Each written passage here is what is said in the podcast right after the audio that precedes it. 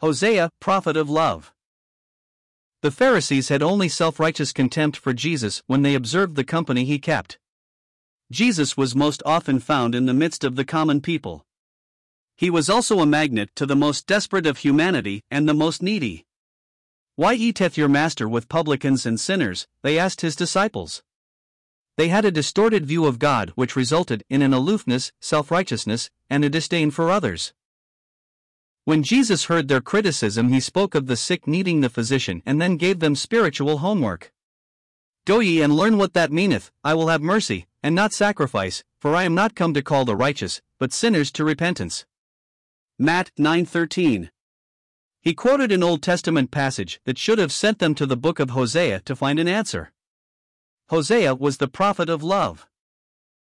Prophets are most often heard as they thunder with fearsome indignation. Here was a prophet with little thunder, but much rain. He cried. If Psalm 22 is the Calvary of the Old Testament, Hosea is the Gethsemane. For as Jesus cried, and agonized in the garden for the life of Israel, so Hosea tells his story with a broken heart. Hosea lived in the northern kingdom, which misinterpreted its material success as being the pleasure of God. The rolling chariot wheels of Assyria would soon rumble across the northern plains of Armageddon as an instrument of providence to punish arrogance and infidelity. The prophets are proof that God always warns before he punishes, and the eventual emptiness of the northern cities, as the population was lead away in chains, is an historic evidence that God's word is true. Hosea's story is a story of love. In it, we see something of the love of God. To be sure, there is much heart wrenching emotion involved for the prophet and broken-heartedness as a husband and father seeks to restore a prodigal wife and mother, but the love of the Bible is deeper than emotion. Love is an act of the will. See a man diligent in his business, says Proverbs, he will stand before kings. Hosea must have been diligent, for he stood before many kings. They came and went, but he was the conscience of Israel crying out in the wilderness. He stood before at least eleven Uzziah, Jotham, Ahaz, Hezekiah, Jeroboam II, Zechariah, Shallum, Menahem, Pekahiah, Pekah, and Hosea, who was at last carried away by the Assyrians. Go, said God. We have no way of knowing if the following words were written before Hosea's heart was broken or after. Perhaps he was as proud and in love with Gomer as you were the day you stood at your marriage altar. Perhaps Gomer still wore the pure white wedding gown of her innocence. Perhaps when he saw her on that wedding day, his heart leaped within him, perhaps his dreams, hopes, and wishes were as wonderful and as large as yours. We don't know. What we do know is that God had a covenant with Israel as a man has a marriage contract with the bride of his youth. What we do know is that marriage is the most sacred of institutions, and the most fundamental of society's foundations. We are reminded in the story of Hosea and Gomer of our own vows at the marriage altar what God hath joined together, let no man put asunder. Salvation is a sacred, holy, and eternal covenant. God has pledged himself to us with sacred promises. I will never leave you nor forsake you. Gomer might leave Hosea, but Hosea will never leave Gomer. As a matter of fact, even though the marriage gave birth to disappointment, Lo Ruhamah, no pity, and Lo Ammi not my people, Hosea's love endured. Israel's infidelity has given birth to many sad children. But the lesson is that God keeps his word and is faithful. He promised that the blood spilled by a vengeful Jehu would be revenged. Though it took a hundred years, God's word could not help but be so. Marriage is a promise. Do you take this man to be your lawful wedded husband? Do you promise to keep yourself for him forsaking all others? Do you promise to honor and respect him, to love and to cherish and follow him till death dissolve these sacred vows? One day, Gomer said, I do. We shall never know why Gomer wandered from her vows, nor why she broke so many hearts. We shall never know what weakness of flesh and spirit took hold of her. What I do know is that God loved me when I was yet in trespasses and in sins. What I do know is that I never deserved to be called by him or be the object of his love. What I do know is that in me, that is in my flesh, there dwelleth no good thing. Jesus sought me when a stranger and brought me to his banqueting table. What I do know is that I was not, and am not beautiful, yet he loved me and gave himself for me. Nothing is more tragic than to see someone forsake their marriage vows. Let him who would crown himself the innocent party look deeper. And let him who thinks the exception clause is cause enough to sever the sacred cords read Hosea and weep. Let him hear the words of Jesus I would have mercy and not sacrifice. Let us all wonder how God could love us so. Plead, said Hosea. So I plead with you this day be reconciled to God. These abandoned children become the victims of infidelity. They become, as so many are become today, little emissaries relegated to shuttle diplomacy, bringing messages in broken hearts. Plead with your mother. Oh, how God pleaded with Israel, and oh, the shameful places God's word found her with her lovers, but she would not listen. This is not a picture of the church, for the church is yet the virgin. This is an Old Testament prophet speaking to Israel. However, individually the pleadings can be applied to many a prodigal who has become mad with unbridled arrogance, and backslidden through neglect, forgetting their first love. We need to be faithful. We need not wander away from our first love, the Lord Jesus. Plead with you, mother, wrote the prophet. And so prophets still plead with any prodigal who is breaking God's heart. And plead with any who are in danger of going out into eternity pitiless and not his children to come in faith and be born again. Repent of your sin, and trust Jesus Christ as your only Savior and enter into an eternal covenant that God shall never break. To understand such a love is strange to our modern mind. Likewise, hate is also an act of the will. Thus, when we read that Jacob have I loved, and Esau have I hated, we see sovereignty and not sentimentality. When the Bible says, For God so loved the world, it is not speaking about emotion but a sovereign choice in will. But nonetheless, the love of Hosea for Gomer is heartbreaking, and the lessons are eye opening. To read of Gomer is to read the story of the prodigal daughter. I will go after my lovers, 2 colon 5. She did not realize that it was God who gave her corn, wine, and oil. V.8. We are all in danger of biting the hand that feeds us. And like the prodigal son, we may indeed come to want. Luke tells of the lad finally coming to his senses and realizing that things were much better at the father's house. I will arise and go to my father. In Hosea we read, I will go back to my husband again, I was better off with him than I am now. V.2, 7. Gomer is a figure of Israel. She forgot that every good and perfect gift comes down from the Father of lights. Israel also entered into a love affair with the world, or at least, its nations she became unfaithful. As infidelity has cut the deepest wounds in the human heart, so God's heart bleeds from the gaping wounds inflicted by the wantonness of his children. Jerusalem, Jerusalem, cried Jesus as he wept over the city of David. Like the prodigal son, Gomer had many friends while she was seemingly successful, but when her situation took a turn for the worse, she found herself alone and destitute. The prodigal son spent all and his friends left him, God would take away everything from Israel to the extent that no one would want her. Historically, this was the case, not once, but twice.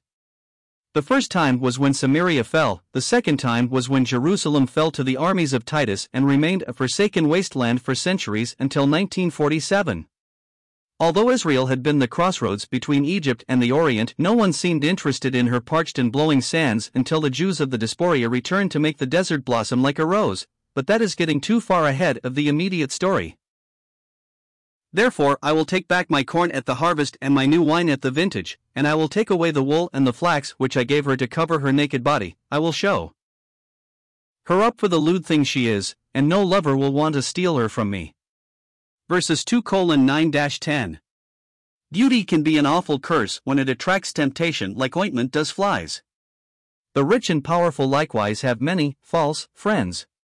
The lesson of drought and famine had to be learned and relearned from generation to generation. Again and again, God's people have been heard to say, It is good for me that I have been afflicted, that I might learn thy statutes. Psalms 119, verse 71. I will give her, the valley of Achor for a door of hope, 215. Achor means trouble. Many a saint can testify that the valley of trouble became a door of hope. Some sickness, some sorrow, some tragedy or defeat became the ashes from which victory would arise. Are you in the valley of Achor? Look for the door of hope. Has God allowed some pain?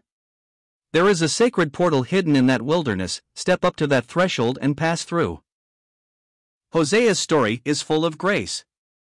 Even though Gomer is despicable in conduct and corrupt in character, God is merciful in compassion.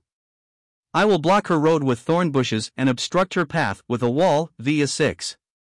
Some seem to be on good ground when they encourage husbands and fathers to pray a hedge of thorns around those exposed to danger or prone to wander. Better that a son should prick his finger while reaching for some worldly rose and recoil in pain for a moment, than to be in a coffin covered with flowers, a spiritual corpse dead in trespasses and in sins. Wesley wrote a song for the church about the church, prone to wander, Lord, I feel it prone to leave the God I love. What a horrible tendency, and what a legacy! There is some of Gomer in every one of us. Pray that the needles will be sharp enough to keep us from pushing through the thicket, but realize that a seared conscience feels no pain. Grace will build a wall and a way, but grace will not keep Eve from taking the fruit if she pulls hard enough upon the branch. Gomer was drawn into physical, emotional, and spiritual waywardness. She would be punished for her wanton pilgrimages and new moon practices and unholy days. The timepiece of the heavens moved with flaming orbs and awesome lights. One of the balance wheels in this heavenly clock was the moon. It was the first sundial and traces the shadow of the earth upon its surface. It is not without significance that the woman's menstrual cycle mimics the lunar one, and unholy religions employed priestesses in unseemly rituals. Whether she was so engaged when Hosea first set eyes on her, or if she was later led astray by her unfaithful heart, has been the subject of speculation for ages. Our curiosity misses the point of the story, for Hosea did what God asked, and his broken heart would teach us the meaning of mercy if we are willing to learn. If Hosea could forgive Gomer, who can we not forgive? Hosea is the classic example of using the tragedy of domestic disappointment and the pain of personal experience as a pulpit to proclaim a redemptive message of grace. God does not promise we will escape misery, but that He can transform it. The fact that he married Gomer with or without knowing of her moral deficiencies is not as important as the fidelity of his love for her. Most who read the story of Hosea stumble over the strange nuptial agreement. Did this man of God knowingly yoke himself with a soiled soul? Was Gomer deceptive? Was Hosea naive? Such curiosity is a waste, for it confines us to examining the shallows when God wants us to launch out into the deep. When life seems to have dealt us a losing hand, we have several options. We can become bitter, small, and callous, or we can use each disappointment as a vehicle to carry the message of God's grace to others. Hosea has a life's message that made beauty from ashes. The sensitive soul can find a sermon in every disappointment and discover gold in every mountain of trouble. The Apostle Paul understood this call to grace when he said, Most gladly, therefore, will I rather glory in my infirmities, that the power of Christ may rest upon me. Hosea had a prophetic message for Israel, but he also has a message for us today. One addresses a particular problem, the other expresses a principle.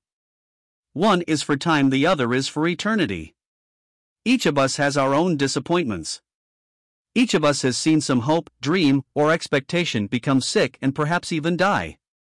We might have even sent word to Jesus like Mary and Martha only to find that he did not come in time.